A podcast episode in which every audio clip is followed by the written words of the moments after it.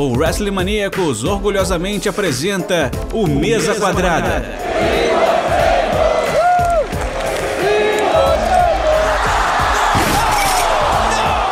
O seu podcast semanal sobre tudo o que acontece dentro e fora dos quatro cantos do ringue. Bom dia, boa tarde, boa noite, bem-vindos a mais um Mesa Quadrada. Hoje estamos aqui para falar sobre o primeiro pay-per-view depois da WrestleMania, o agora chamado de WrestleMania Backlash, antes conhecido apenas como Backlash. O evento que no ano passado tinha ficado depois do Money in the Bank voltou para sua posição original de acontecer após o Grandest Stage of them all. E ao invés de ser focado apenas em amarrar pontas soltas da WrestleMania, com uma série né, de rematches que a gente está acostumado a ver no Backlash, a gente teve um card até bastante interessante que vamos discutir sobre daqui a pouco. Para quem não me conhece, meu nome é Ana Demarco e aqui comigo para falar sobre esse primeiro WrestleMania Backlash da história, eu tenho dois convidados que já são da casa, né? Começando por uma pessoa que estava aqui no episódio sobre o AEW Blood and Guts, o criador e administrador do Nation Pro Wrestling, o LKS. E aí, LKS, animado para falar sobre WWE dessa vez? Fala, Ana, tudo bom? Boa noite, bom dia e boa tarde para todos que estão ouvindo a gente. É, dessa vez eu tô. É, foi um evento bem interessante da gente conversar, porque o nome é ruim, a gente sabe, mas é, a gente pode pensar uma coisa. A gente não esperava nada desse evento e acabou entregando coisa. Pelo menos foi divertido e a gente vai falar um pouco dele. Foi, surpreendeu bastante mesmo, né? Mas também retornando para nossa mesa quadrada, uma pessoa que estava aqui comigo comentando Fast Lane desse ano, do podcast Cotovelo Voador, o Álvaro Olinto. Muito bom te ter de volta, Álvaro. Oi, Ana, muito prazer voltar aqui, poder agora falar uh, de, um, de um evento depois do WrestleMania, né? A gente fez até umas previsões do WrestleMania no, no, último episódio que eu tava por aqui. Eu não lembro se eu acertei, se eu errei, mas eu vou fingir que eu acertei e é isso aí. Sou muito bom de previsões, então vamos para mais algumas. A gente sempre tem previsão em todo episódio, né? Aquela coisa, a gente pode voltar atrás e rir quando a gente tá tudo errado, assim. Isso é importante. Com certeza. Mas, bom, minha gente, que nem eu já mencionei, a gente teve esse rebranding do nosso queridíssimo Backlash para WrestleMania Backlash.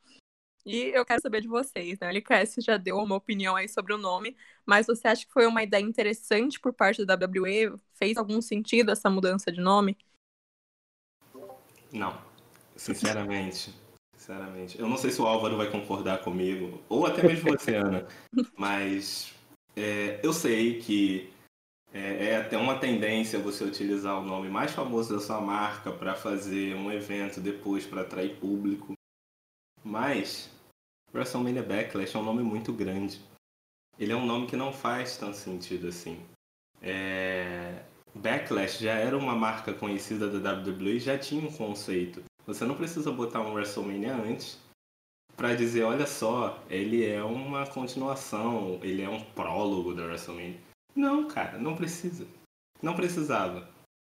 É... Mas tudo bem, a WWE colocou. Ela que veja com a sua equipe de marketing se deu certo ou não. Mas para mim, meu Deus do céu. Acho que tem tudo a ver com o Peacock, né? Eles estão é, com um novo público, em tese, né? Uma galera nova que vai acessar o Peacock lá, o streaming da NBC, vai ver lá que tem um WrestleMania Backlash e vão achar que, sei lá, eu não sei o que eles pretendem com isso. Eles acham que eles vão pegar público é, sabe, uma galera nova fingindo que tudo é WrestleMania, sabe? Todos os eventos são WrestleMania. Mas eu, eu acho que a estratégia deve ser meio por aí, né? Mas sei lá também. Eu acho que faz é. sentido. Eu acho que faz sentido. Porque é um evento que acabou de ser o mais popular, então o, o logo depois, para abrir a temporada também para atrair usuários novos, fãs novos, mas é feio e Álvaro, isso é uma coisa que você vê eles mantendo nos próximos anos ou foi só dessa vez, né, para atrair o público novo que não conhecia? Olha, eu acho que foi só esse aqui, viu? Eles estão, na verdade, desde que começou a, a pandemia, eles tiveram que dar essa, essa mudada na estrutura deles ali. Eles tentaram umas coisinhas novas, né? No passado, o, o Extreme Rules virou Horror Show, Act Extreme Rules, né? Eles estão tentando uns nomes diferentes, umas, uns brands diferentes aí. Eu acho que para tentar puxar o interesse a mais do público mesmo, sabe? Não sei se funciona, eles não divulgam números, a gente não sabe se tá vendendo bem, se estão ganhando é, novos assinantes nesses, nessas mudanças de nome, mas eu acho que vai ficar só para esse ano, viu? Duvido que eles voltem com o WrestleMania Backlash ano que vem. Tomara, eu também achei um nome assim bem péssimo, tenho que concordar. Eu não tinha pensado por esse lado da lógica de atrair um novo público. Se for por isso, eu até entendo. Mas Backlash para mim já é autoexplicativo o suficiente, sabe?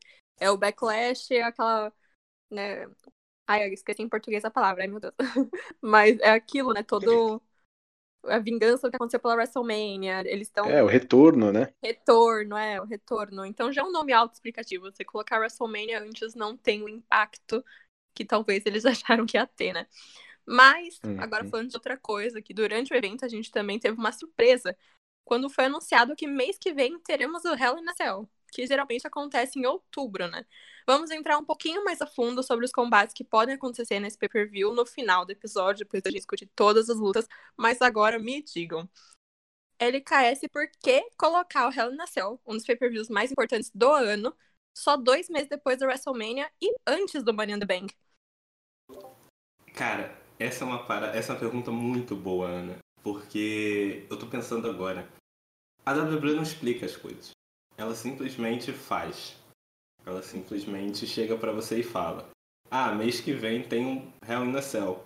Mas por que tem um Hell in a Cell? Existe uma construção para ter esse Hell in a Cell? É, vai ter alguma rivalidade que necessita terminar numa Hell in a Cell, por isso que você vai colocar antes?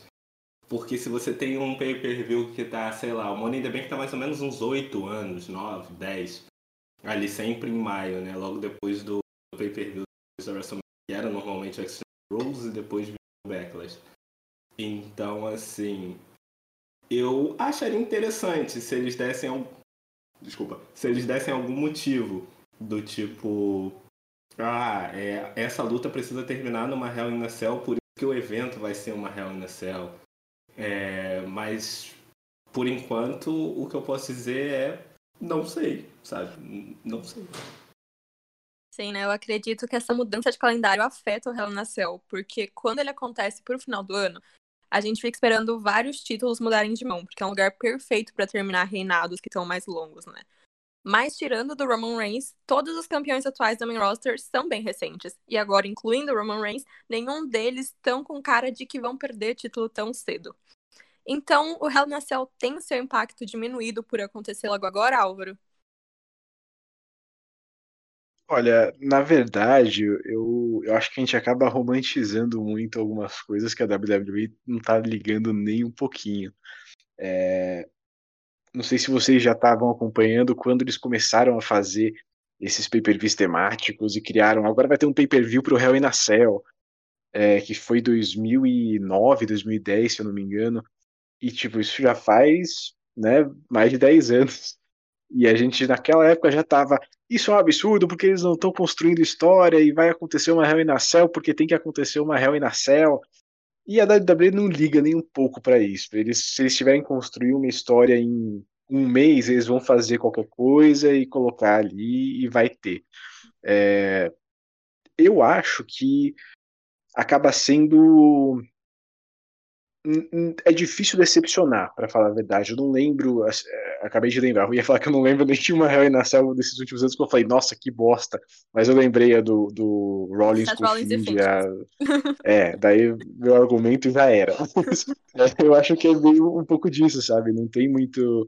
É, a WWE deixa de lado isso e meio que na história deles eles já fizeram isso faz tempo. A gente também a gente pensa na Hell in a Cell como uma é, grande construção de história, mas eles raramente fazem uma grande construção de história para Harry Nacel.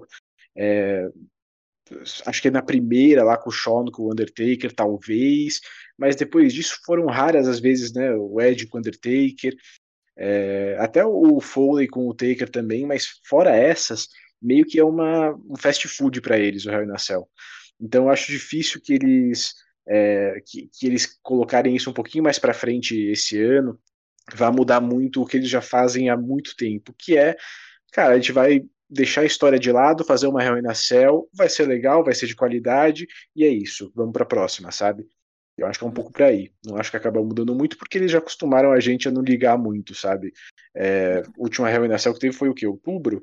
Então tem aí seis meses, sei lá, um pouco mais que seis meses, é, que a gente viu um pay-per-view renasceu e já vão para outro. Então a gente acaba ficando desensibilizado com, com o inferno na cela e já estamos aí de novo e vamos só pela qualidade mesmo. Cara, eu acho uma coisa. Eu acho que a gente tem que assistir o WWE como se fosse um evento numerado do UFC. Porque não tem uma continuidade. Então, uhum. assim, não interessa se você não viu a WrestleMania. O WrestleMania Backlash já, já só já explica. E o Hell in com certeza vai ser o que você falou, Álvaro. Ele já é, vai total. explicar por si só o, o mês de rivalidade. Então, tipo, se a gente assiste assim, que a gente está muito acostumado com a luta livre que tem uma, um longo prazo. Né? Tipo, quando a gente fala da EW, uhum. quando a gente fala das federações. Mas a WWE, como você disse, não quer. Não liga, realmente. E aí é. surgem outras discussões. Eu tenho muita impressão que eles criam é, a programação deles para quem não acompanha. A, a minha impressão é essa. É que quando, assim, ano passado, Hell na Cell, acho que foi um pay-per-view muito bom, né? E quando eu lembro de uns poucos mais recentes, eu vejo eles fazendo um trabalho um pouco mais extenso. Por exemplo, a Sasha e a Bailey. Até se for considerada a Sasha da Becky Lynch, o Roman Reigns e o Jey Uso. Eles estão fazendo umas construções melhores. Por isso que eu acabei ficando bem surpresa, né? De ser logo agora. Porque quando a gente pensa em pay-per-views importantes, que a gente fala, ah, se sei lá quem for perder o título, vai ser ou no SummerSlam, ou na WrestleMania, ou no Hell in a Cell, ou no Chelsea. São os quatro pay-per-views que a gente pensa tá aberto para qualquer pessoa perder o título. Né? A gente não vai esperar que uma pessoa vai perder um título principal num backlash, num fastlane, é, num payback. Não, a gente espera nesses principais, né? Daí eles colocam um desses que é mais principal, assim, tão próximo do WrestleMania, já tira esse negócio de, ah, essa pessoa vai perder o título porque ela tem que perder, já tá segurando muito tempo.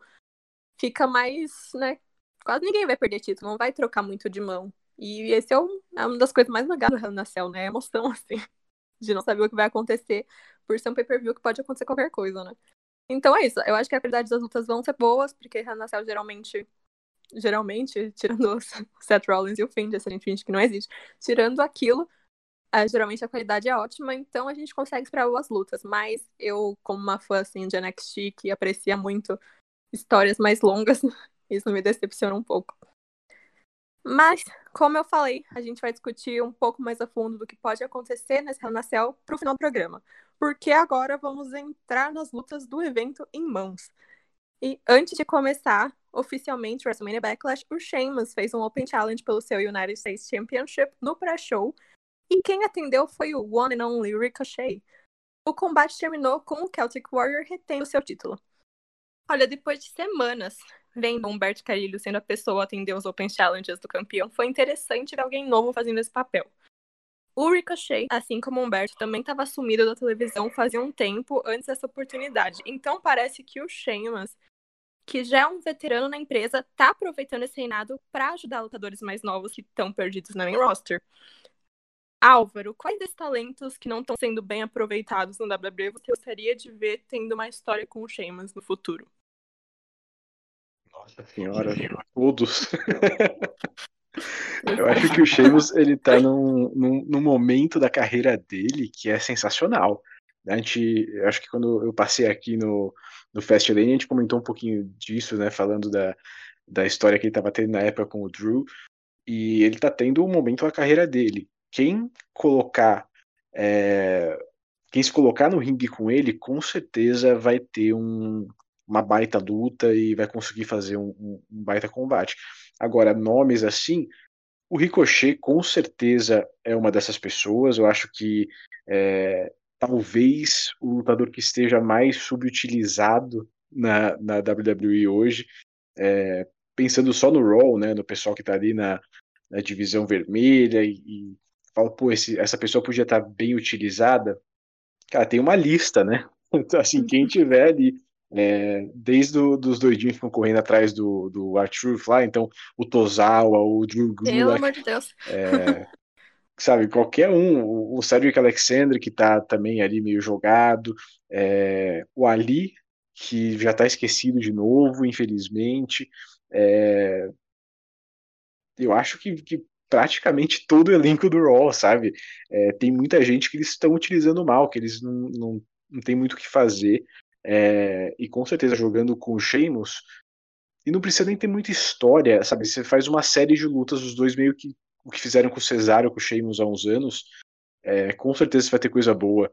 Como eu falei, o Cedric Alexander, é, o, o, Tozawa, o Drew Gulak, pode ser o, o Ali, uh, o Mansur, que acabou de chegar e já teve um, uma lutinha com o Sheamus ali, né? Teve um, uma chegadinha com ele. É, o Shelton Benjamin. Assim, a, a lista quase inteira do Raw, assim, o undercard do Raw inteiro. Pode, pode e deve se beneficiar do Sheamus que tá no momento da carreira dele, com certeza. Sim, eu adoro quando eles usam veteranos para dar palco para as pessoas mais novas, né? Porque eles, os veteranos uhum. sabem que é questão de tempo até eles se aposentarem, e eles precisam deixar uma geração nova sendo bem utilizada, tendo personagem construída.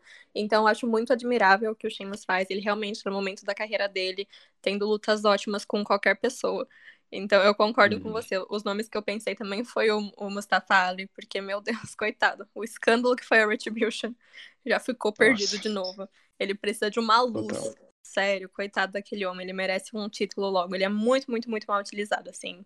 O, eu, tava, eu tava pensando esses dias, fala, de, fala. verdade, assim. Eu, eu pensei esses dias, eu falei, o que esses caras estão ganhando na WWE não pode ser tanto mais do que eles iam ganhar no, no circuito independente ou no, na AEW, por exemplo, sabe? Não é possível que seja tão de tanto dinheiro a mais que faça sabe, o Ali e o Ricochet ficarem ali sabe? Eu, falei, não, não é possível que seja tanta grana para eles, sabe, deixarem a carreira de lado desse jeito. Mas, né, deve ser. É, eu acho que também nem é isso, né? Mas é a estabilidade, até aquele negócio, olha, uhum. a maior empresa do mundo de wrestling, que eles cresceram assistindo, com certeza, tem um é. sentimento, né, de fã, de, ai, um dia eu posso chegar a ser WWE Champion. Sempre tem aquela esperança. É. Enquanto existe aquela Total. esperança, eles estão lá, né? As pessoas, você vê, as pessoas que saíram da WWE pra ir pra IW, que elas mesmas se decidiram se demitir, foram pessoas que já tinham ganhado títulos importantes. O John Moxley, o Rusev, sabe? O Chris Jericho. pessoas que já tinham tido é. carreiras ótimas na WWE. O resto, assim, que tá lá é porque foi demitido, né? Mas eu acho que até tem esse sentimento ainda neles, né? Mas talvez, talvez tenha a chance do Sheamus não ter tempo de ajudar mais ninguém, porque após o final da luta, que foi bem divertida, o Ricochet, não feliz com a sua derrota, atacou o Sheamus, vestiu o casaco, o chapéu dele para provocá-lo. Então sabemos que essa rivalidade não terminou ainda. É, o microfone do LKS deu um problema, gente, então a gente vai tocar aqui. Quando, quando ele puder voltar, ele volta vai dar tudo certo no final, né? Mas a pergunta que eu tinha feito para ele, que acabou que ele acabou não conseguindo responder, era se Ricochet tinha a chance de derrotar o Sheamus e virar United States Champion. Então, Álvaro, agora que o LKS não consegue responder nesse momento, você acha que ele tem chance? Ah, coitadinho, tem não. acho que não tem não. É, eu amo o Ricochet. Eu acho ele um dos caras mais. Cara, é, é um atleta, sabe? É um atleta real. Uhum. Mas ele foi tão rebaixado nesses últimos dois anos, foi tão tratado como nada, sabe? Até quando ele, no fim da luta, né, que ele pegou o casaco do Sheamus, botou o chapéuzinho, fez uma dancinha, nem eu acreditei. Até eu falei, não, ele tá muito abaixo, sabe? Então, essas coisas não estão combinando muito. É, então eu acho que não, acho que o, o Ricochet vai só apanhar uns, uns episódios do Raw aí, e aí eu acho que a gente vai ver é, o Sheamus contra ou o Keith Lee, que deve estar tá voltando, ou eu acho que o Damian Priest também, é, você até chegou a comentar, uhum. é um cara que está em uma ascensão muito grande. Então, também imagina essa luta em o Sheamus contra o, o Priest ia ser sensacional. Sim, porque são competidores credíveis, né? O Keith Lee, eu acho que eu consigo ver um pouquinho mais ele voltando e indo atrás do Bobby Lashley ou de quem quer que seja o WWE uhum. Champion quando ele voltar. Mas o Damian Priest, ele tá numa figura, assim, meio de mid-card, então acho bem possível ele ser a pessoa conseguir tirar esse título do Sheamus. Só que ainda tem um caminhozinho para andar, não acho que vai ser tão cedo. Mas vamos indo aqui, né? E para abrir oficialmente a noite, a gente teve a Triple Threat Match pelo Raw Women's Title, onde a campeã Rhea Ripley reteve seu cinturão contra a Charlotte Flair e a Asuka. Sim, eu acho seguro dizer que depois de levar o pin nessa luta, a Asuka vai ficar fora da história do Raw Women's Title por um tempo, né? E com isso vem o medo. Eles não souberam nem trabalhar ela como campeã. Então, Álvaro, o que podemos esperar para o futuro da Empress? Não, passou assim um filme na minha cabeça agora enquanto estava falando. Que só agora que eu me toquei que, tipo, a Asuka tá aí de campeã faz quase um ano, né? Ela, ela ganhou no Money in the Bank do ano passado. Uhum. E não teve nada. nada. Ela passou um ano sem fazer nada. Não teve nenhuma rivalidade interessante. Mentira, teve ali a, a Sasha e a, e a Bailey ali no, na metade do ano passado. Mas fora isso, não teve nada. Meu Deus, eu tô. Agora que eu parei e falei, nossa, não, não, aconteceu nada. Passou um ano sem fazer nada. Bem e triste. ela é tão incrível, ela é tão sensacional. Mas é. Eu tava até lembrando, enquanto tava rolando essa luta, é, quando ela perdeu, até comentei no Twitter, eu falei, bom, acho que todo mundo lembra de quando a Asuka era especial, quando ela era querida e. Querida não, porque ela sempre foi, mas quando ela significava alguma coisa. E o pessoal comentou, é, foi ali quando ela foi pro, pro main roster. Ou foi quando ela perdeu no WrestleMania é, 34 para Charlotte. E foi mesmo. Eu, eu, né? sempre lutei contra isso. Eu sempre falei, não, não, ela perdeu, porque uma hora ela tinha que perder, mas ela vai se recuperar. E não se recuperou. Não. E já tem aí dois, três anos que ela tá nisso e, e é bem complicado, porque ela foi por um bom tempo a melhor lutadora dos Estados Unidos. As promoções americanas ela era a melhor. E agora ela não significa nada. Ela é uma ali, ela tava na luta, mas né? Eu não sei, eu fiquei bem triste com isso, para falar a verdade. Sim, eu acho que o melhor momento dela na main roster foi o com a Carrie Sane, né? As Kabuki Warriors, quando nós foram tag team, Women's Tag Team Champions. Porque de resto, uhum. Ela teve o reinado do SmackDown, que acabou daquele jeito ridículo só pra, pra Charlotte virar campeã e pra Triple Threat lá do main event da WrestleMania. Por título uhum. solo, na main roster ela não teve sorte nenhuma. Então... Nossa, eu fiquei numa depressão agora. então, o que a gente pode esperar, né? Será que vão colocar outra dupla nela? Se ela vai pro, pro SmackDown, talvez seja melhor. Uma rivalidade com a Bianca seria muito boa de ver, né? As lutas uhum. seriam incríveis. Então, o que, que você espera aí? Olha, eu acho que é bem por aí, Ana. Eu, se eu fosse, eu tô sentindo que já tá precisando de uma, de uma balançada aí, de uma chacoalhada nesses elencos. É, eu acho que o mais interessante seria dar uma boa chacoalhada em várias pessoas e a Asuka é uma delas.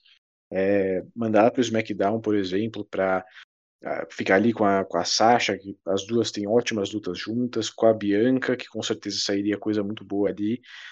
Eu acho que é o melhor para ela. No Raw, assim, não rola. Não tem mais o que ela fazer no Raw, não. O Raw inteiro, né? Como um programa tá totalmente situação de barril, assim, aquilo tá horrível. Mas acho que agora o LKS voltou, então vou fazer outra pergunta aqui para ele, né? Que também eu acho que é seguro dizer que a gente não viu o final da rivalidade entre a Charlotte Flair e a Rhea Ripley. Porque a gente já viu a Charlotte derrotar a Ripley por um cinturão antes, para quem não se lembra, ela tirou o NXT Women's Title da então campeã da WrestleMania do ano passado. Então, LKS tem o perigo disso se repetir e a gente ter a Flair como a campeã do Raw pela quinta vez? Claro, assim como os problemas da minha internet. Vocês estão me ouvindo agora? Sim, agora foi. Então, o reinado da Charlotte sempre pode se repetir. Assim como os problemas da minha internet. É... Primeiro, falando da, do reinado da Asuka, realmente, ontem eu tava no podcast do. Eu tava fazendo a live com o pessoal do Elas que Lutem, inclusive um abraço para eles.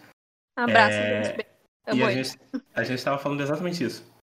Que o reinado da Asuka não aconteceu nada. Não aconteceu nada. Ela sempre é a campeã tampão, né? A campeã que fica ali, faz o reinado para quando outra pessoa precisar assumir o posto para ter um reinado realmente decente, é, a WWE colocar. Mas enquanto não tem, eles botam a Asuka. É, o Rhea ganhou, eu achava que isso ia acontecer realmente. E eu acho que a rivalidade com a Charlotte vai continuar. Eu acho que seria um tiro no pé tirar o reinado da Rhea com dois meses. É, mas eu acho que a possibilidade é muito grande, porque, querendo ou não, a Charlotte atrai muito público, é o melhor personagem do Raw atualmente. O show do Raw tá muito ruim, mas a Charlotte é uma das únicas que se salvam. Então, assim, eu acho que a WWE pode acabar investindo em mais um reinado para ela. Mas eu não acredito que é, eles queiram tirar esse cinturão da Rhea Ripley nesse próximo mês. Mas como tem Charlotte Flair na parada, é sempre uma possibilidade. A gente nunca pode é, subestimar a vontade do Vince de dar um título para Charlotte. E eu concordo, né? A Charlotte, você ama ou você odeia ela, ela é muito boa no que ela faz. É, principalmente sendo Rio. Acho que ela sendo Rio, assim, é realmente impecável. O público realmente odeia ela, tem seus motivos, mas não dá para negar que ela é muito boa, né? Então, ok, vocês querem seguir em frente, falar um pouco mais das vai deixar todo mundo triste, né? Então vamos seguir aqui. Que, ó, no é, próximo... só queria comentar Ah, antes comente, comente. que, que a gente falou aí dessa luta, falamos da, da Charlotte, falamos da Asuka, e a gente esqueceu completamente da campeã, né?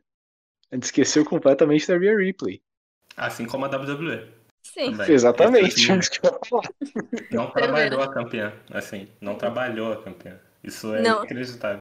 Essa é uma coisa que a gente comentou no podcast da WrestleMania, que ela teve todo aquele período uh, depois do Royal Rumble, que ela tava lá em cima, que eles podiam ter colocado ela direto no Raw e construído coisa, e deixaram ela dois meses fora da TV e foram colocar justo semanas antes da WrestleMania.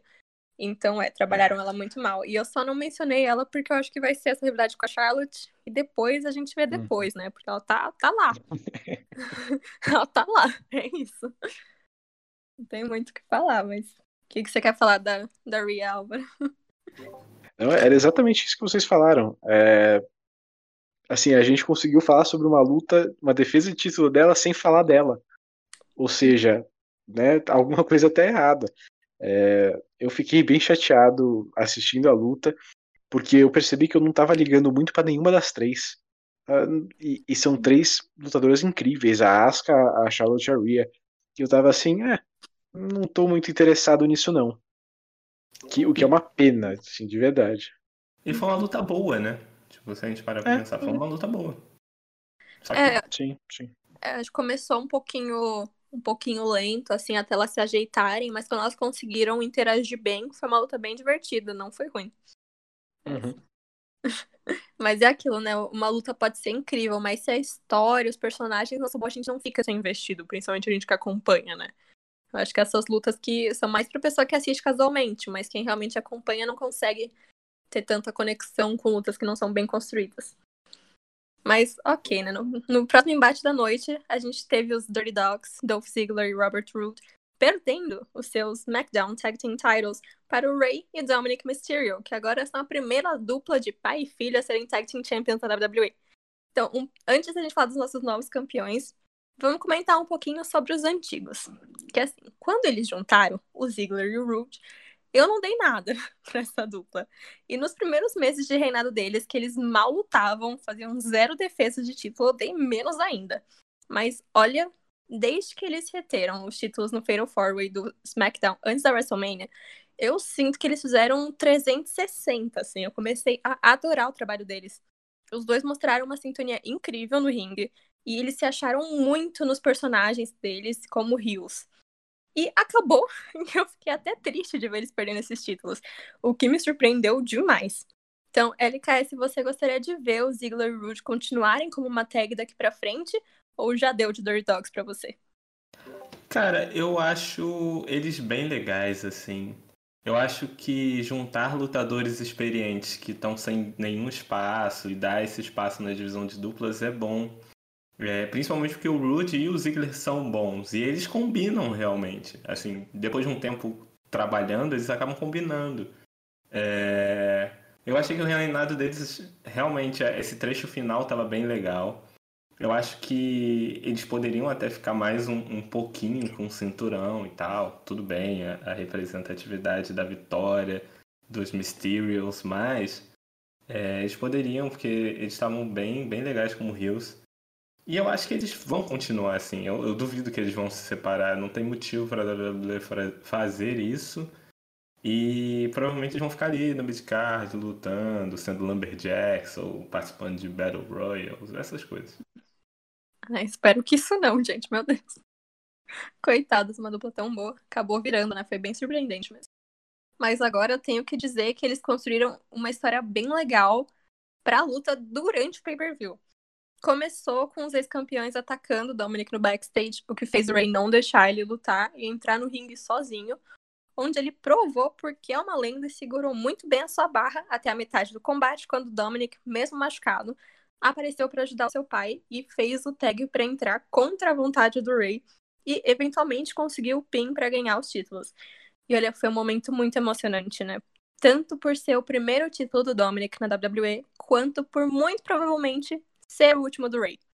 Ele já fala que ia se aposentar faz um tempo, mas com certeza estava esperando ter essa oportunidade tão especial antes de pendurar essas botas. Então, Álvaro, o que você espera desse reinado que é assim muito importante, não só para os Mysterios, mas também para os fãs que cresceram com o Rey na televisão?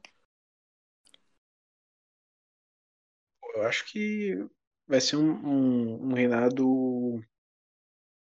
Eu acho que vai ser curto. Eu não acho que eles vão manter por muito tempo. Acho que a gente vai ver, talvez nos usos, é, esse cinturão já já.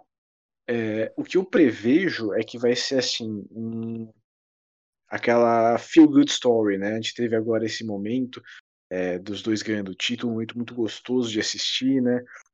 São raras às vezes, principalmente hoje em dia que a gente consegue ver isso rolar, pai e filho como campeões. Já aconteceu óbvio na história, mas a WWE é a primeira vez e talvez a última, né? A gente nem não sabe, vai saber é, é, seja a única vez que isso acontece. Então já é um momento gostoso de se ver, um momento emocionante.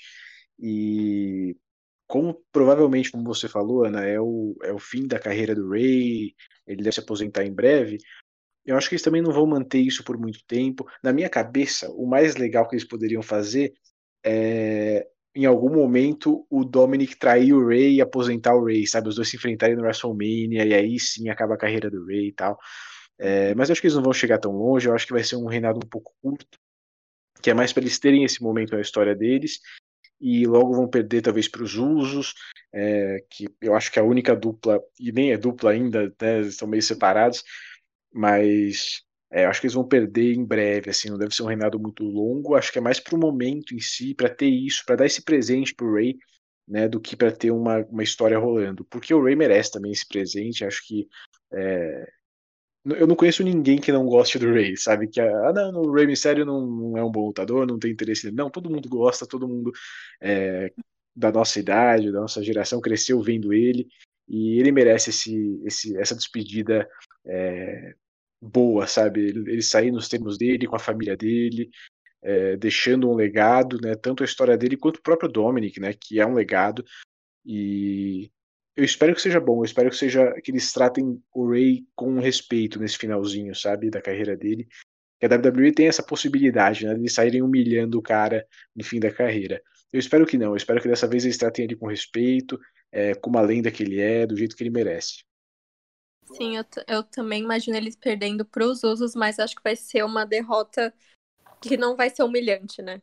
Eu realmente acho Espero que o Ray que conseguiu decidir os termos que ele queria, ele conseguiu que ele merece, né? Tudo que ele fez pela empresa todos esses anos é uma lenda. É uma lenda, não tem mais o que dizer.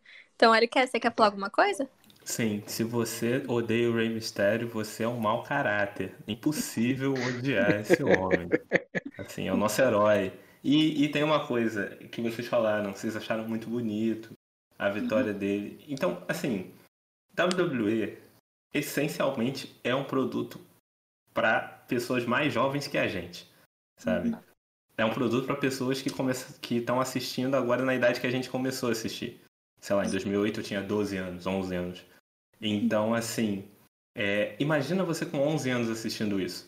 Tá lá o rei, obviamente ele não é mais o Rey Mysterio de 2008, mas ele continua sendo um super-herói.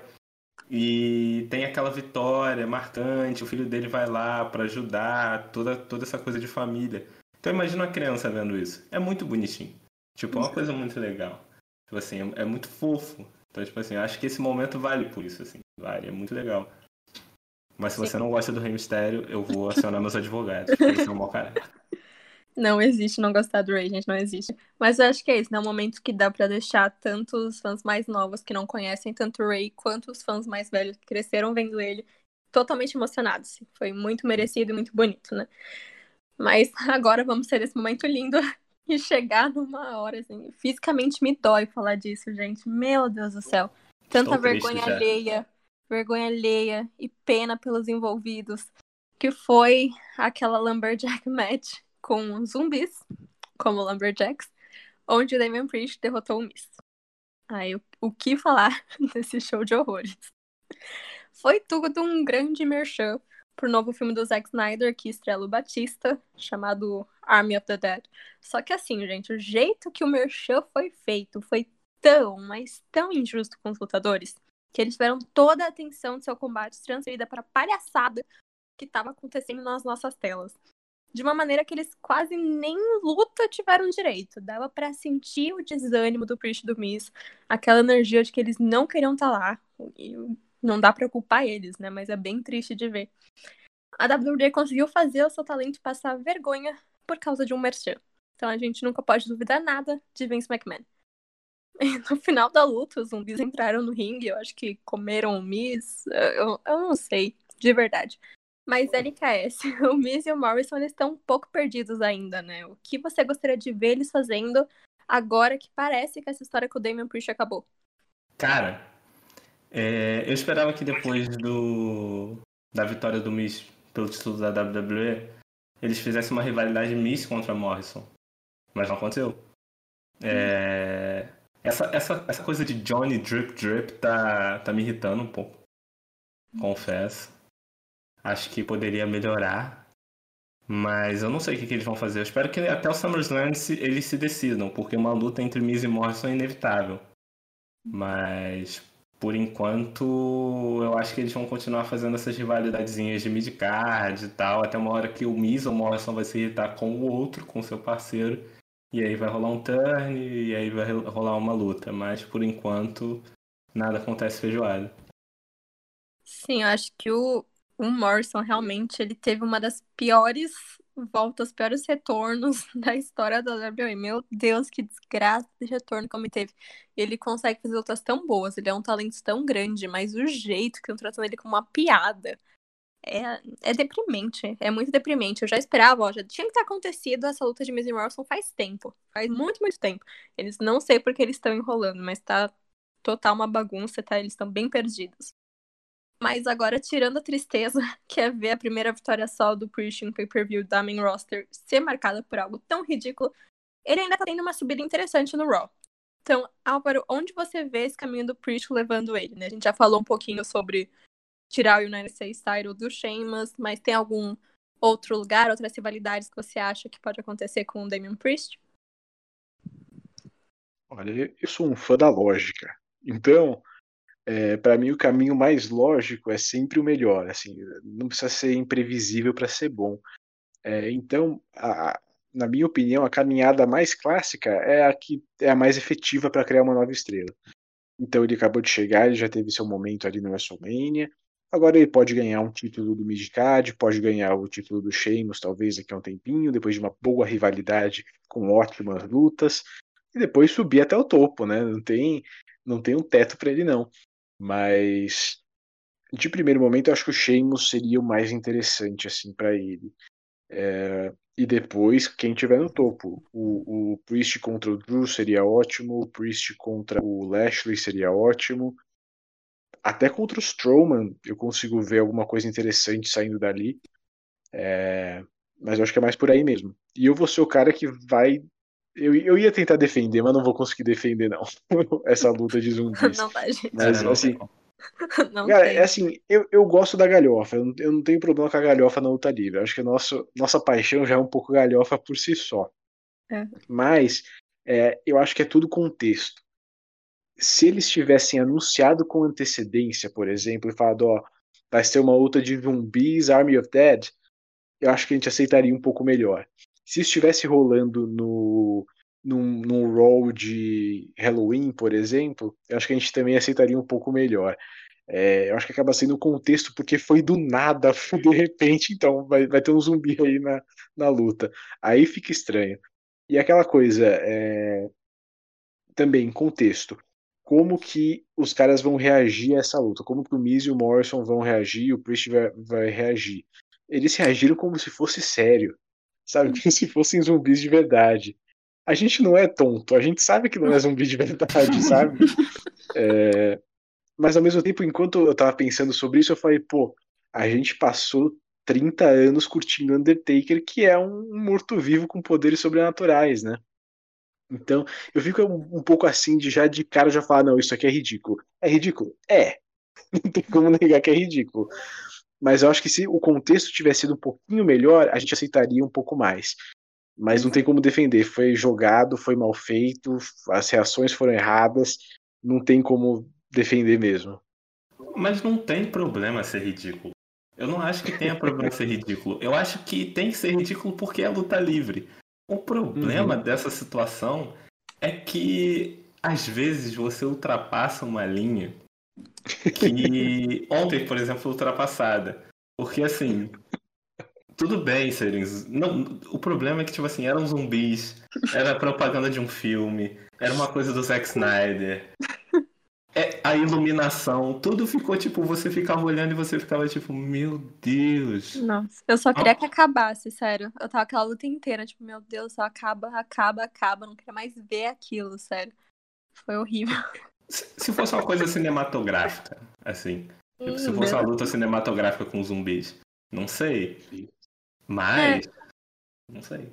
Ou uma coisa, tipo, No Holds Barred, com eles, tipo, é, Bard, com eles indo pelo backstage, os zumbis aparecendo do nada, sabe? Uma coisa mais desse estilo seria mais interessante. Mas os Lumberjacks zumbi.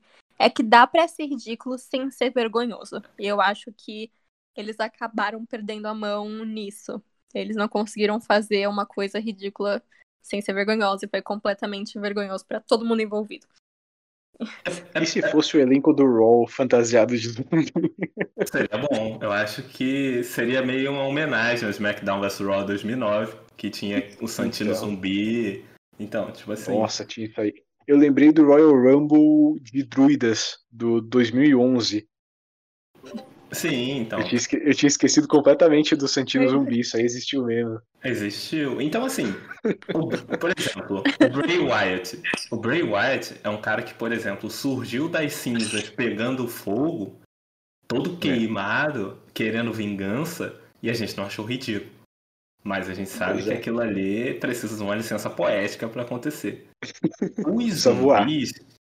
Os zumbis. É, exatamente. Os zumbis, cara assim, ele me deixou com muitas, tipo, isso me deixou com muitas dúvidas, assim, até que ponto a gente aceita a galhofa e fica, poxa, talvez, assim, foi divertido. Eu fiquei só impressionado. Porque, cara... Mas eu acho que é o contexto. É o é. contexto. É. O, o, Wyatt, ele é apresentado pra gente o tempo todo como fazendo sentido para aquele universo que a gente tá assistindo. Então a gente aceita. O Undertaker também. Agora, esses zumbis eles só foram jogados, ó. Então, é, agora existe esses zumbis aqui, tá? Toma aí. É, Isso é, com certeza nunca vai ser, nunca vai voltar. Sim, porque eu acho que o pior de tudo foi ser um merchan, né? Simplesmente. É uhum. É como se você estivesse vendo Game of Thrones e do nada aparecesse um monte de gente segurando o iPhone porque tá fazendo merchan da Apple. Não faz sentido. É um universo absurdo, é, é, tem dragão, tem White Walker, tem isso, tem aquilo, mas tem coisas que não se encaixam. Se eles começassem a construir, tem um personagem que está construindo iPhones, beleza, estão fazendo uma, uma história com aquilo. Mas não, se eles só jogam, não faz sentido. E acho que esse foi o maior problema, não faz sentido nenhum, foi merchan, foi feio, foi horrível. Vamos seguir em frente que dá pra ficar cinco horas falando mal disso, que foi assim, show de horrores. Completo. Mas ok. Em seguida, a gente fingiu que nunca viu aquilo e continuamos normalmente o pay A gente teve a Bianca Belair defendendo com sucesso o seu SmackDown Women's Title contra a Bayley. Elas são duas das melhores lutadoras da empresa hoje em dia, não tem como negar. Então já sabíamos que ia ser um ótimo combate, né? E foi isso que elas entregaram, ainda deixando espaço para fazerem algo melhor ainda no futuro. Já que vemos que a história não acabou. Então, Álvaro, foi uma boa decisão fazer a Bailey, que foi a campeã com o reinado mais longo do SmackDown Women's Title, ser a primeira rivalidade da Bianca após ganhar o cinturão? Ai, eu sou fã da Bailey, né? Eu amo a Bailey, eu acho ela sensacional, acho que ela foi merecidamente, tipo, a, a MVP do ano passado, é, tanto nas lutas quanto no, no microfone, se reinventando como ela se reinventou. Acho que foi uma baita injustiça terem jogado ela para escanteio no, no WrestleMania. É... E também acho uma pena que ela tenha sido colocada nessa posição agora, né? De a primeira derrotada pelo título. Eu acho que vai, vai continuar, pelo, é, pelo como a gente, na verdade, como a gente viu a luta rolando, como a luta acabou, eu acho que eles vão continuar essa rivalidade mais um pouquinho, mas mesmo assim eu não acho que a Bailey vai ganhar o título, e eu acho que vai ser isso mesmo, vai ser só essa primeira derrotada, esse primeiro passo da, da Bianca como campeã, o que é uma pena, né? É, a Bailey merece muito, ela, eu, eu amo a Bailey de paixão, e eu acho que a gente acaba voltando porque a gente comentou um pouquinho da Asuka. Né? Eu acho que a Asuka se daria muito bem indo pro SmackDown. E acho que a Bailey também se daria bem indo pro Raw, por exemplo. Né? Para ter. Não que a divisão feminina do Raw seja incrível, mas são novas rivalidades, novas possibilidades, novas aberturas. É, sabe? Um novo caminho para ela, porque pelo que parece para mim, meio que esgotou no SmackDown, já não tem muito o que ela fazer lá, sabe? Então acho que seria um bom momento para ela também sair dali e fazer outra coisa. Sim, é. Se for pensar pelo lado da Bailey, talvez não tenha sido a melhor opção. Mas para Bianca, uhum. eu acredito que tenha sido a melhor, né? Que já estabelece o reinado dela logo de cara. E após um evento histórico da WrestleMania, onde ela ganhou o título, acho que é bom ela já começar. Ela já começou com o pé na porta. Então agora ela tá continuando com o pé na porta, derrotando a, a pessoa que segurou o título SmackDown feminino por mais tempo, outra Horsewoman. Então acho que pra Bianca é uma boa primeira rivalidade, estabelece ela ah, direto. Mas... Com certeza. E a Bianca já tá nessa de é, ser incrível, né? A gente sabe que ela é incrível, mas o, o, o, main event dela no WrestleMania foi incrível.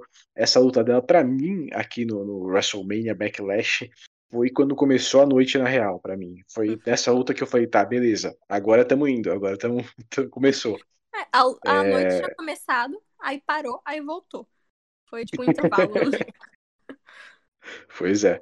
Então, eu acho total isso. É, se eles têm que colocar a Bianca com alguém para começar esse reinado dela, melhor escolha é a Bailey mesmo. Sim, é, e a Bianca realmente está trabalhando para deixar a marca dela. Ela já deixou pelo aquele main event, só que ela dá pra ver, né, que ela tá esforçada para ser um nome lembrado daqui a anos na WWE.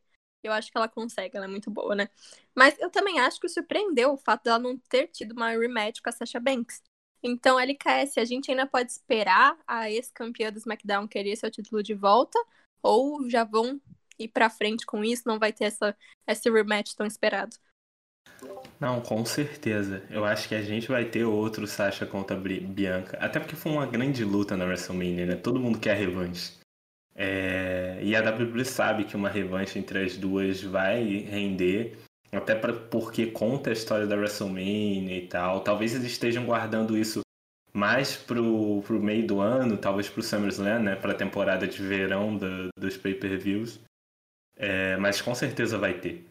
Assim, eu acho que começar o, o reinado enfrentando um adversário forte credibiliza muito o campeão. E a Bailey era a adversária mais forte depois da Sasha Banks. Já que a Sasha não teve essa revanche agora, a Bailey acabava sendo, porque era campeã anterior. E é uma da, dos maiores personagens do SmackDown. Então, assim, credibiliza muito. Mas eu acho que nesse próximo mês, provavelmente a Bailey vai ser adversária da Bianca.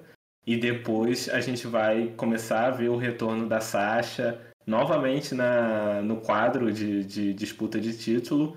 Talvez não ganhando, mas com certeza vai ter essa luta contra a Bianca.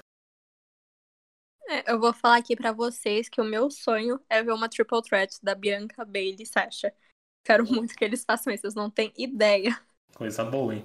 Eu meu acho Deus. que. É potencial de luta do ano, sem a menor Sim. dúvida. Tá.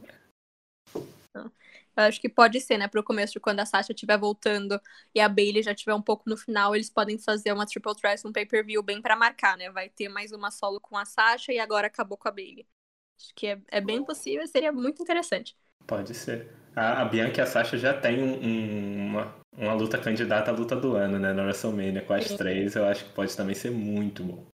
Lutão total, porque a gente sabe que todas elas têm química, né? Bianca tem química com a Sasha, com a Abelha, e Sasha tem química com a, com a Bianca e com a Abelha. A química das duas é inexplicável no ringue, né? Então, ia ser uma coisa sensacional, pelo amor de Deus. Se alguém da WWE está ouvindo isso, faça isso acontecer, eu imploro. Mas querem falar mais alguma coisa dessa luta? Ou vamos em frente? Outra luta boa, né? Assim, provando mais uma vez que luta as lutas femininas foram. Assim, o show não foi incrível, mas as lutas mantiveram a regularidade e foram muito boas. Eu acho que essa da Bailey com a, com a Bianca foi muito boa. É, só o final que eu não gostei muito, mas isso é uma coisa particular, mas eu acho que a luta foi muito boa.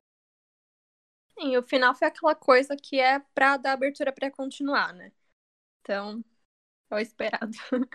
Mas depois dessa luta, a gente teve mais uma Triple Threat Match com o Drew McIntyre, Braun Strowman, Braun Strowman, meu Deus, e o campeão Bob Lashley se enfrentando pelo WWE Title, que terminou com Lashley retendo.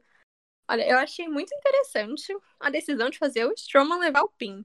E de um jeito onde que o Lashley praticamente roubou a vitória do McIntyre, que, aliás, aqui um parênteses, eu tive a sensação que o McIntyre levou a maior parte do combate sozinho, ele teve ótimos momentos de um a um com os dois oponentes, né, não teve muitos momentos três juntos no ringue.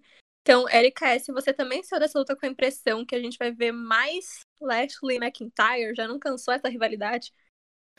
Cara, Vince McMahon ama de paixão Drew McIntyre, né? Cada dia mais explícito esse amor. E ele vai ficar no main event do Raw até cansar. Assim, é... enquanto ele não tirar esse cinturão de novo do Lashley, provavelmente vamos ter Lashley contra McIntyre até cansar. Talvez até mesmo dentro de uma Hell in a Cell no próximo mês. É, assim, eu não, eu não me surpreendi do Strowman sofrer o pin. Eu acho que justamente para proteger o McIntyre que o Strowman acabou sofrendo o pin. É, e uma luta muito intensa, muito boa. Como powerhouses que não tem tanta habilidade do ringue, tirando o McIntyre, uhum. tem que devem fazer, sabe? Mas é que o McIntyre já, já perdeu pro Lashley 1 a 1 sabe? Então eu não sei até onde esse pin no Strowman protege ele, né? Então eu é. acho que. É. Não, eu acho... Desculpa, pode falar, não, pode terminar. É que eu ia falar que eu acho que já cansou um pouquinho assim essa rivalidade, mas eu ainda acredito que continue. Cara, mas... Cara, acho que sim. Tipo, eu acho que vai continuar para sempre. Enquanto o McIntyre não tirar o cinturão do, do Lashley, vai continuar. Porque eu acho que esse é o objetivo. A não ser que tenha alguma carta na manga, o McIntyre vai ser a face do Raw. É, a, imagem dele já tá gastando, né? Então, acho que tem um ponto que eles têm que saber onde parar para os fãs não virarem contra ele, porque muitos fãs já... eu adoro o Drew, mas eu já tô cansada, já tá ficando chato, sabe? Então ele tem que sair um pouquinho dessa história de título para renovar a imagem dele, para os fãs quererem ver ele nessa imagem de título de novo. Porque se continuar desse jeito, quando voltar o público, coitado, vai ser massacrado vivo, né? Então, mas ok, né, Álvaro? Você ainda vê o Braun Strowman conseguindo a sua história, sua rivalidade solo com Bob Lashley e talvez até sendo a pessoa tirar o título dele, porque, que nem falaram ontem, ele era o único dessa Triple Threat que nunca foi WWE Champion. Então, talvez possa acontecer no futuro. É, futuro é, tem bastante tempo, né? eu acho que sim, mas eu acho que não agora. É, estamos num momento de reconstrução do Braun Strowman ainda. É, acho que ainda vai demorar um pouquinho. Acho que é, talvez ele até tenha alguma uma série com o Lashley agora, mas mais para legitimizar o Lashley como campeão e ter alguma coisa para fazer antes do Drew pegar o título de volta. Eu acho que é bem possível que a gente veja o Drew contra o Lashley numa Hell in a Cell. É, mas eu acho que o Strowman pode dar uma segurada antes disso. Eu acho que você falou, Ana, certíssimo. Eu também, eu amo o Drew e também tô meio cansado dele já, sabe? Acho que ele podia realmente ou até tirar umas férias, vai descansar um pouco, trabalhou duro 2020, é, ou bota uma rivalidade com outra pessoa ali no, no undercard, igual ele teve aquela é, aquele período ali com o Orton, com alguém, sei lá, volta com o Sheamus, volta para brigar com o Sheamus um pouquinho, qualquer coisa, e dá uma descansada, como que eles falam, né? Descansar a imagem, e daí volta pro título. Mas eu acho que o Strowman não tá nesse plano. Eu acho difícil que ele ganhe o título. Provavelmente vai ser só usado como é, como ele foi usado exatamente no, no Backlash.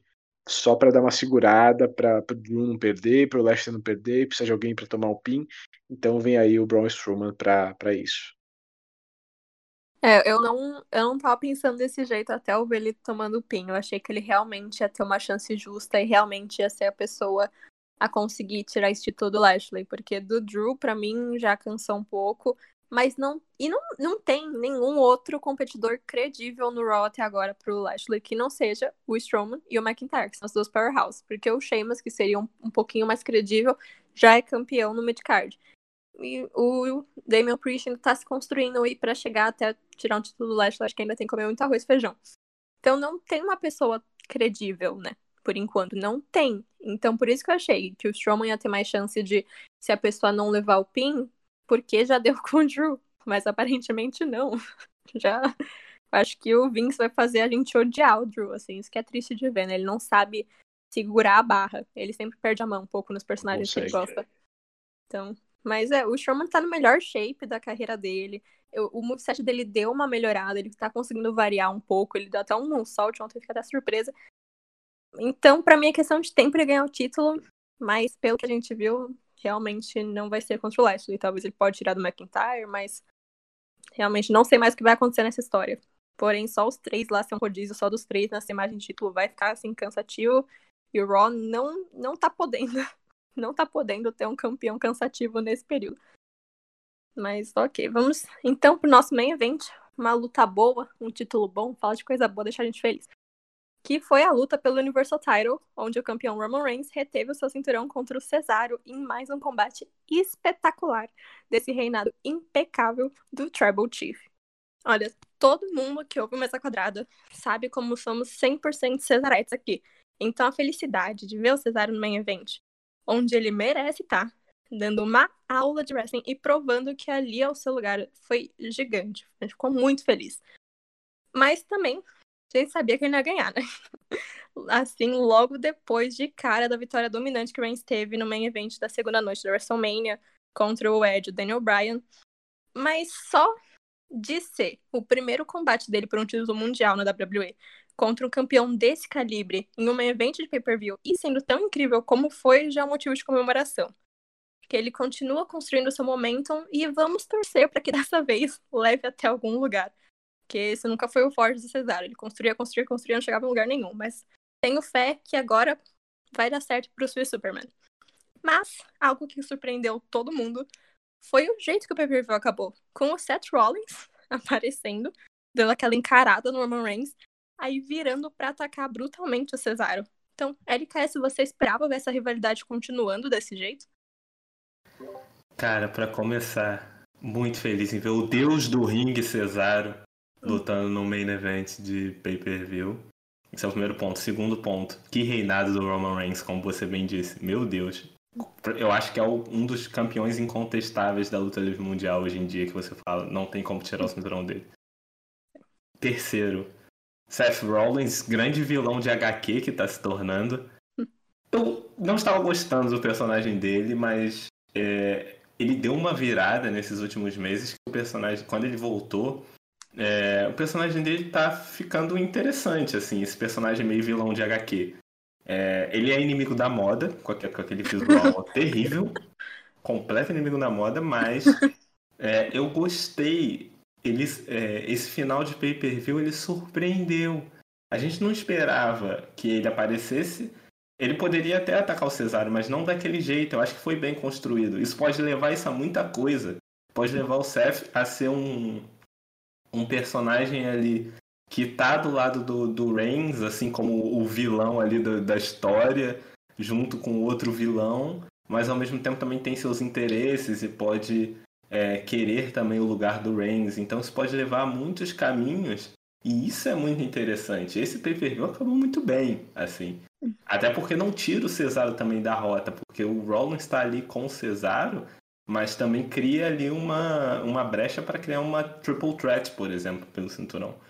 Então, eu achei bem interessante, bem interessante, assim, essa continuidade e esse final, assim, surpreendente, porque a gente esperava, obviamente, o, o Roman Reigns sobressaindo, comemorando, fim de pay-per-view, mas não, ainda teve um ataque. Então, assim, eu acho, achei bacana, assim, bacana, realmente. É de, é de se elogiar um pouco. É, nossa, eu tenho que falar que meu coração parou quando o Seth Rollins apareceu. Porque eu achei, ele deu aquela encarada no Roman Reigns, eles ficaram se olhando. Eu pensei, Jesus, é agora. Ele vai dar um socão no Roman, o Roman vai pra cima dele. E como uma viúva de Shield, eu tô sempre preparada para essa rivalidade acontecer. Mas por enquanto eu tô achando bem interessante o trabalho que eles estão fazendo com os dois, né? Porque vocês, se vocês perceberam, tem muito isso que o Rollins até agora parece ser a única pessoa que o Roman Reigns vê como um igual e sabe realmente respeitar. Todo o resto que entra no caminho dele, ele olha como, sabe, fosse nada comparado a ele, mas o Rollins, ele olha olho a olho, ele respeita o que ele fala, ele ouve, sabe? Teve aquele segmento no SmackDown que foi muito interessante, que o Rollins tava praticamente gritando com o Reigns, o Reigns pleno, não tava afetando nada ele. Ele tava deixando o Rollins gritar com ele.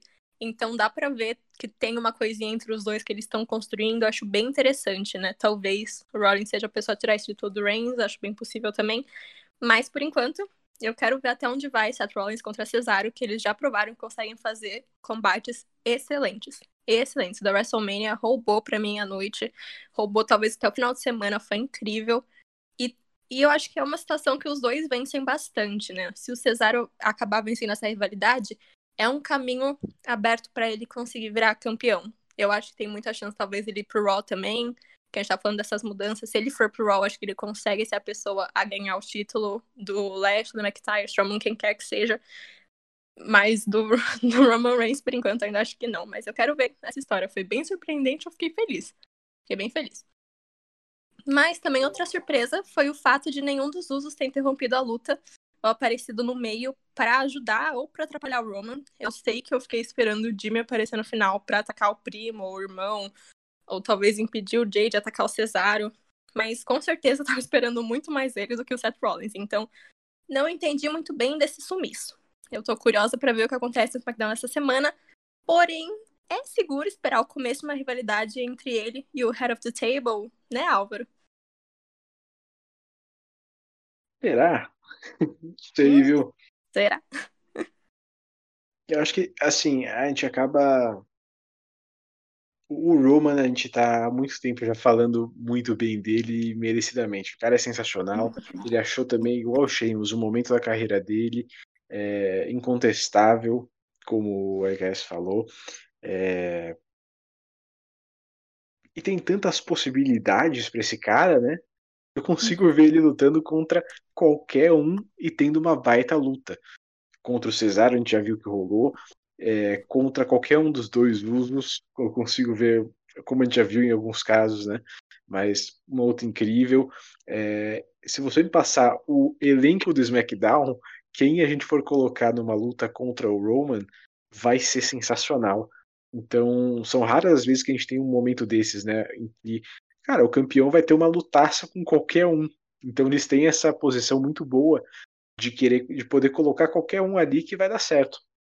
Pode ser o Cesário de novo, pode ser o Jimmy Uso, pode ser o Sami pode ser o Baron Corbin, pode ser quem eles quiserem, que com certeza vai dar certo. Então, é, eu tô super aberto. O que eles decidirem fazer com o Roman, eu tô aceitando.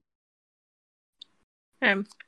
Eu acho que uma coisa que o Roman tá sabendo fazer muito bem, a gente já falou isso mil vezes, né? Só que é sempre importante reiterar que ele consegue construir histórias muito boas. A psicologia dele no ringue fora tá absurda de incrível, absurda, absurda, absurda. Assim, ele uhum. superou todas as expectativas. Eu sempre gostei dele, mesmo quando todo mundo odiava. Mas ele conseguiu chegar num nível que eu acho que não tinha um campeão que chegava fazia muito tempo. Muito tempo. Ele tá sendo. Não, é inegável que agora ele é um dos maiores nomes da luta livre mundial. E esse reinado vai ficar marcado na história, eu não tenho dúvida em relação a isso. Toda luta que ele teve nesse reinado foi um clássico imediato. Não teve uma luta ruim. Não teve. Com certeza. É, olha, fala, fala. Ele quer, ele quer, quer falar. Cara, não, pode ser, porque assim, tem muita coisa para falar do, do Roman e do SmackDown, provavelmente, assim. Uhum. É interessante porque a gente tá falando bem é, de uma coisa que a WWE há muito tempo não fazia. Uma história que envolve muita camada, assim, um personagem que é incontestável, que não é assim, tipo, o John Cena quando ele era campeão, é, obviamente ele era campeão porque ele precisava ser o campeão da WWE para sempre. Mas ele era contestável. Você dizia, ah, esse cara pode vencer, esse cara talvez vença. É, eu acho que o Roman tá no momento que você não vê ninguém que vença ele. Ninguém, tipo, que vença o Roman. E outra coisa, o Cesaro é o top face do SmackDown agora. Eu não vejo outro face acima dele. Isso também é muito interessante. Tipo, é um momento muito interessante do SmackDown que de novo tá fazendo um shows que fazem a gente pensar que, que a WWE tá produzindo coisa boa. Isso é muito interessante. Você vê, né? A gente acabou de falar de uma luta pelo título principal do Raw e agora a gente tá pra uma do SmackDown e a vibe da conversa é completamente diferente. Do Raw só falta a gente chorar e no SmackDown a gente tá chorando de felicidade, né? Que, olha, uma coisa que eu tenho falado é que eu acho possível até essa rivalidade do Jimmy do, do Roman e eu não me surpreenderia se o Vince tivesse mudado o calendário do ano inteiro só pro Reigns ter uma relação match com o outro primo que nem ele teve com o Jay ano passado. É um dos únicos motivos válidos para eles terem feito essa mudança de data. Que é dar o maior campeão da empresa, e assim, sem clubismo, apenas, fatos, apenas fatos. Uma das melhores coisas acontecendo no wrestling atualmente. Mais um ponto de storyline impecável para continuar esse reinado, também impecável. Então, é isso. Mas a gente só fala bem do Roman Reigns aqui. Imagina se alguém tá ouvindo odeia ele. Pena. Aí é mau caráter seu. Outro mau caráter. Assim como o Rei Mistério, você não pode odiar o Roman Reigns agora, assim. Agora. Cara, cara, não dá, assim. Simplesmente não dá. Se você fala bem do Walter campeão ou do Kenny Omega, você não pode falar mal do Roman Reigns, porque o reinado tá impecável. É verdade. Verdade. É, eu até entendo, né, que o povo ficou chateado que ele ganhou do Ed, mas até, eu acho que até quem odiou o Ed perdido ainda consegue falar, ok, Roman tá ótimo, né? Não, não, não existe negação, gente. Aceitem. Aceitem que vai ser mais feliz para todo mundo. Então, ok, gente, chegamos no final da WrestleMania Backlash e agora tá naquele momento de toda mesa quadrada que a gente dá uma nota pro evento. Então, Kai, começando por você, de 0 a 10, onde esse pay-per-view ficou? Cara, eu acho que pelo fator é, surpresa de que a gente não esperava nada e ele foi bom, acima das expectativas que eram baixas, é, mas teve zumbis que Zumbis acabou diminuindo da nota. Eu vou dar um 7,5. Você, você é razoável, dá um 7,5. E você concorda com ele, Álvaro? Eu vou concordar em, boa parte aí. É, como eu falei, para mim o pay-per-view começou com a Bianca com a Bailey. né? Antes disso, eu não me interessei, eu fiquei muito interessei ali com a Rhea, com a Asuka e com a Charlotte, então não liguei para essa luta. É, a Ray, a luta de duplas, né, o Ray e o Dominic contra os Dirty Dogs lá, eu achei bastante. Eu gostei, mas eu achei que teve um, um probleminha de tempo ali. O Priest com o Miz e os zumbis, né? Meio complicado também. Então, eu meio que gostei de metade do, do show e da outra metade eu não gostei. E daí eu fico nessa dúvida: vale um 5? Eu acho que não. Eu acho que é um pouco mais. Eu, eu consigo chegar num 7 ali, é, mas tudo nas costas dessas três últimas lutas. Bianca com a Bailey, a Triple Threat com o Lashley, o Strowman e o McIntyre, e o main event do Roman com o Cesaro. Sim, eu acho que foi um main event tão bom que a gente não consegue dar uma nota ruim só pelo main event ter sido incrível, né? Porque no geral, É o que as dizem, né? foram boas. É. Que se fecha a noite bem, a gente sai com aquele gosto bom na boca, então a gente acaba ficando um pouquinho mais feliz no pay-per-view, né? É, no geral, as lutas foram boas. O e Cesaro eu achei excelente, como não tem mais o que falar positivamente dos dois, são incríveis. Mas os zumbis, gente, os zumbis, foi tão tenebroso que eu tenho que tirar pontos só por isso. Então, minha nota hoje vai ser um 6,5, eu acho, 6,5, 7 também, por aí entre os dois. Mas se não tivesse tido os zumbis e o Damian Priest e o Miz tivessem tido realmente uma luta justa, uma luta boa, era possível te dar quase até um 8, sabe? Uma das primeiras vezes que eu dou 8 pra, pra um pay-per-view da main roster, porque realmente foi bom, mas aquilo É, não tenho mais o que falar. Foi horrível. Absolutamente tenebroso. Mas antes da gente tornar o programa, aqui no Mesa Quadrada, a gente gosta de fazer nossas teorias para o futuro, para a gente poder voltar atrás e rir de nós mesmos quando absolutamente tudo estiver errado. Então, agora eu quero saber né, de vocês. O próximo review é o Hell Cell. Então, quais combates vocês gostariam de ver sendo Cell Matches? Porque eu vou dizer, eu consigo ver todas as finalidades principais de agora conseguindo ter uma Cell Match e sendo importante, fazendo sentido na história. Mas geralmente só são duas ou três que eles fazem nessa estipulação por pay-per-view. Então, para ajudar a organizar as ideias, eu vou falar aqui quais rivalidades que a gente tem agora que podem ir até esse evento e vocês escolhem três delas que acham mais possível a WWE fazerem ser Hell in a Cell matches, beleza? Tudo certo? Vou falar aqui, ó. As rivalidades que podem chegar nesse pay-per-view são Sheamus e Ricochet, Charlotte Flair e Ripley, Bobby Lashley, Drew McIntyre ou Braun Strowman. É, os Mysterious Dirty Dogs podem ter uma rematch. Apollo Crews, Big E, Bianca Belair, Bailey ou Sasha no meio também. Seth Rollins e Cesaro, uma possibilidade. E por último, Roman Reigns e Jimmy Uso. Então, Álvaro, qual dessas você vê sendo Hell in a Cell matches?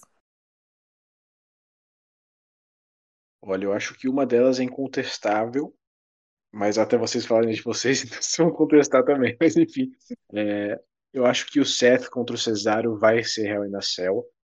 É, eles estão criando essa brutalidade entre os dois, o, o Seth atacando ali o Cesaro. Eu acho que a gente vai ter Seth Rollins contra Cesaro numa Hell in a Cell. É...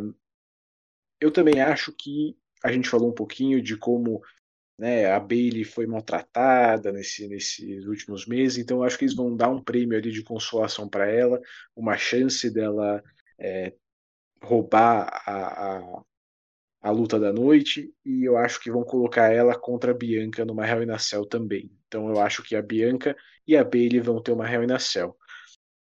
E eu acho que é bem possível que, como a WWE, como a gente comentou também, adora é, arrastar as coisas até a gente pensar, eu acho que eles vão colocar o Drew contra o Lashley numa Hell in a Cell. Não acho que eles vão colocar o Strowman, acho que vai ser Drew contra Lashley simples numa Hell in a Cell. Ai, Deus. E você, LKS? Olha, eu acho que a gente tem uma luta que eu acho que todo mundo vai concordar. Eu acho que Bianca versus é, Bailey vai ser uma Hell in a Cell. É, até porque o final já, já deu a, a deixa para a luta acontecer dessa forma. E aí é candidata à luta do ano. Se prepare que vai ser lutão. É, eu acho que.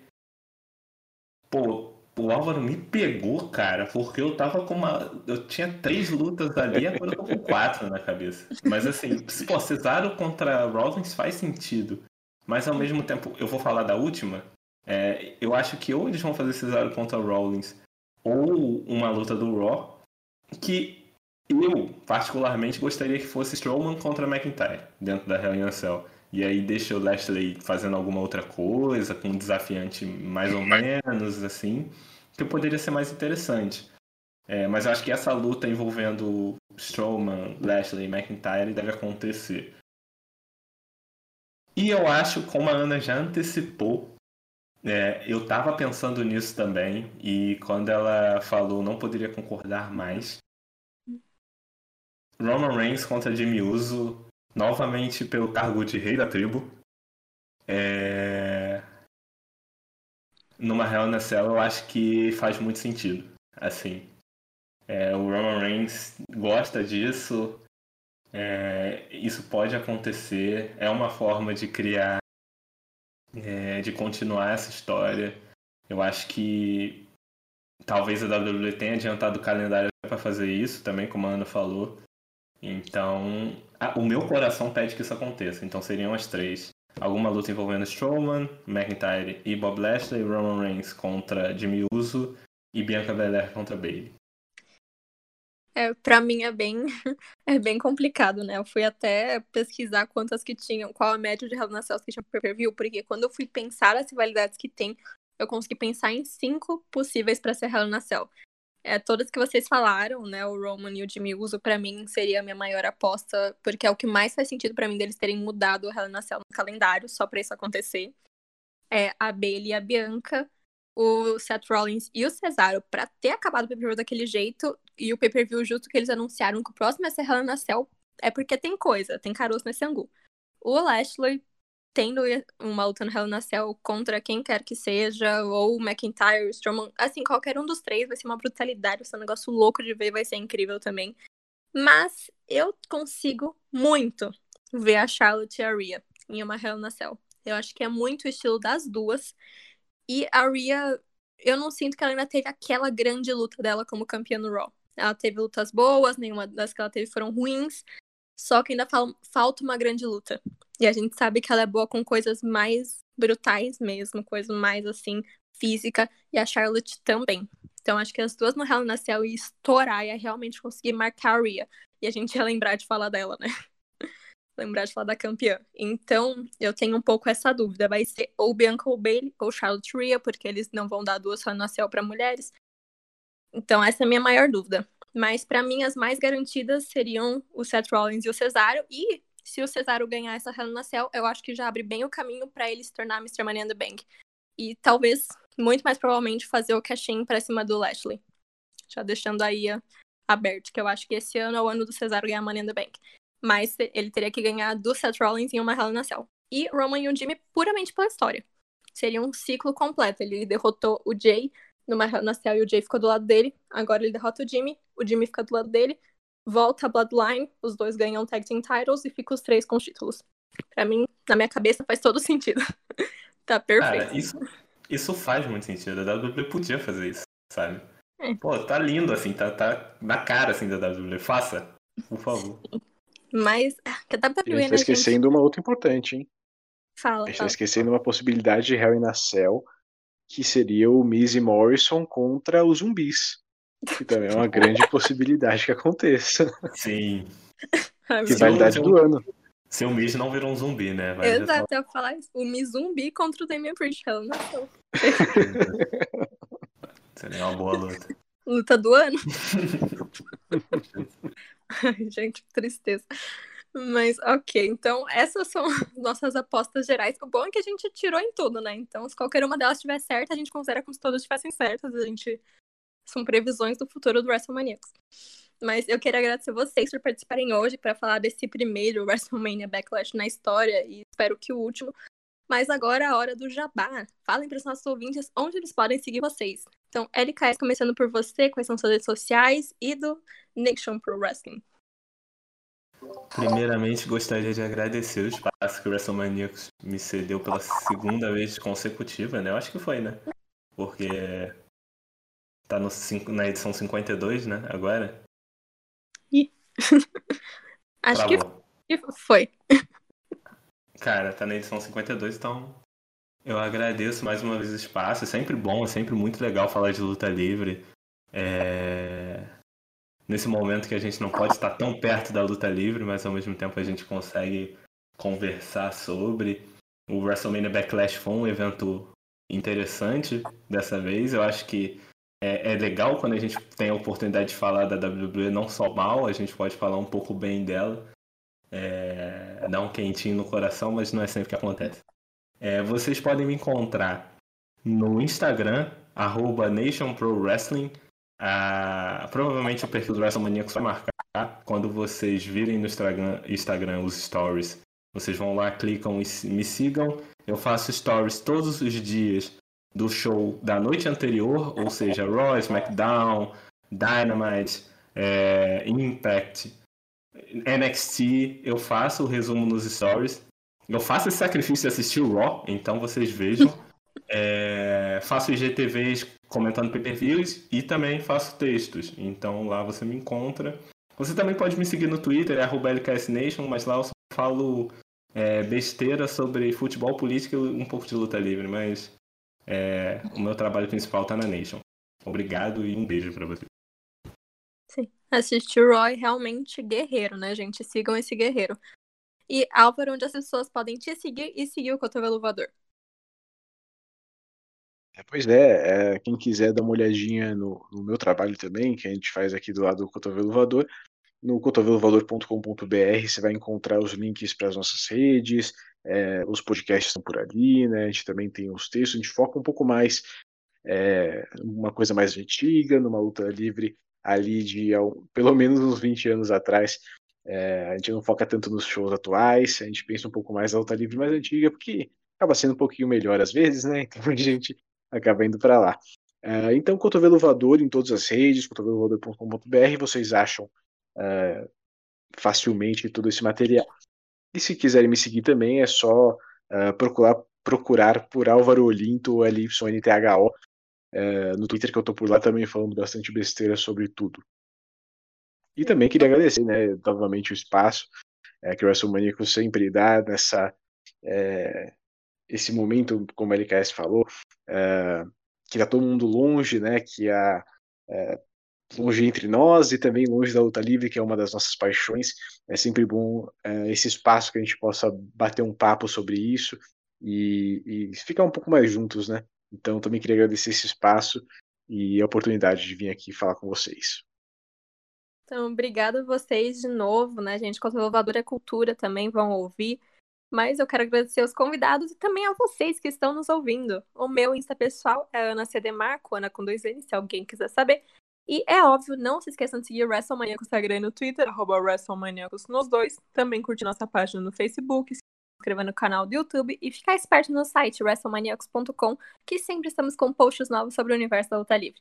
Nos sigam onde quer que vocês escutem podcasts, porque temos vários programas diferentes para todos os gostos. E por último, se vocês têm condição, por favor visitem o apoia.se barra e se tornem um apoiador para ajudar a gente a continuar produzindo conteúdo de qualidade e com frequência toda ajuda é bem-vinda. Então, obrigada a todo mundo que ouviu até aqui. E eu vejo vocês mês que vem no nosso Mesa Quadrada sobre o Hell na Cell, em julho. Então, até lá! Wrestling Maníacos Podcast. Há mais de 10 anos sendo maníacos por wrestling. Acesse wrestlingmaníacos.com e confira.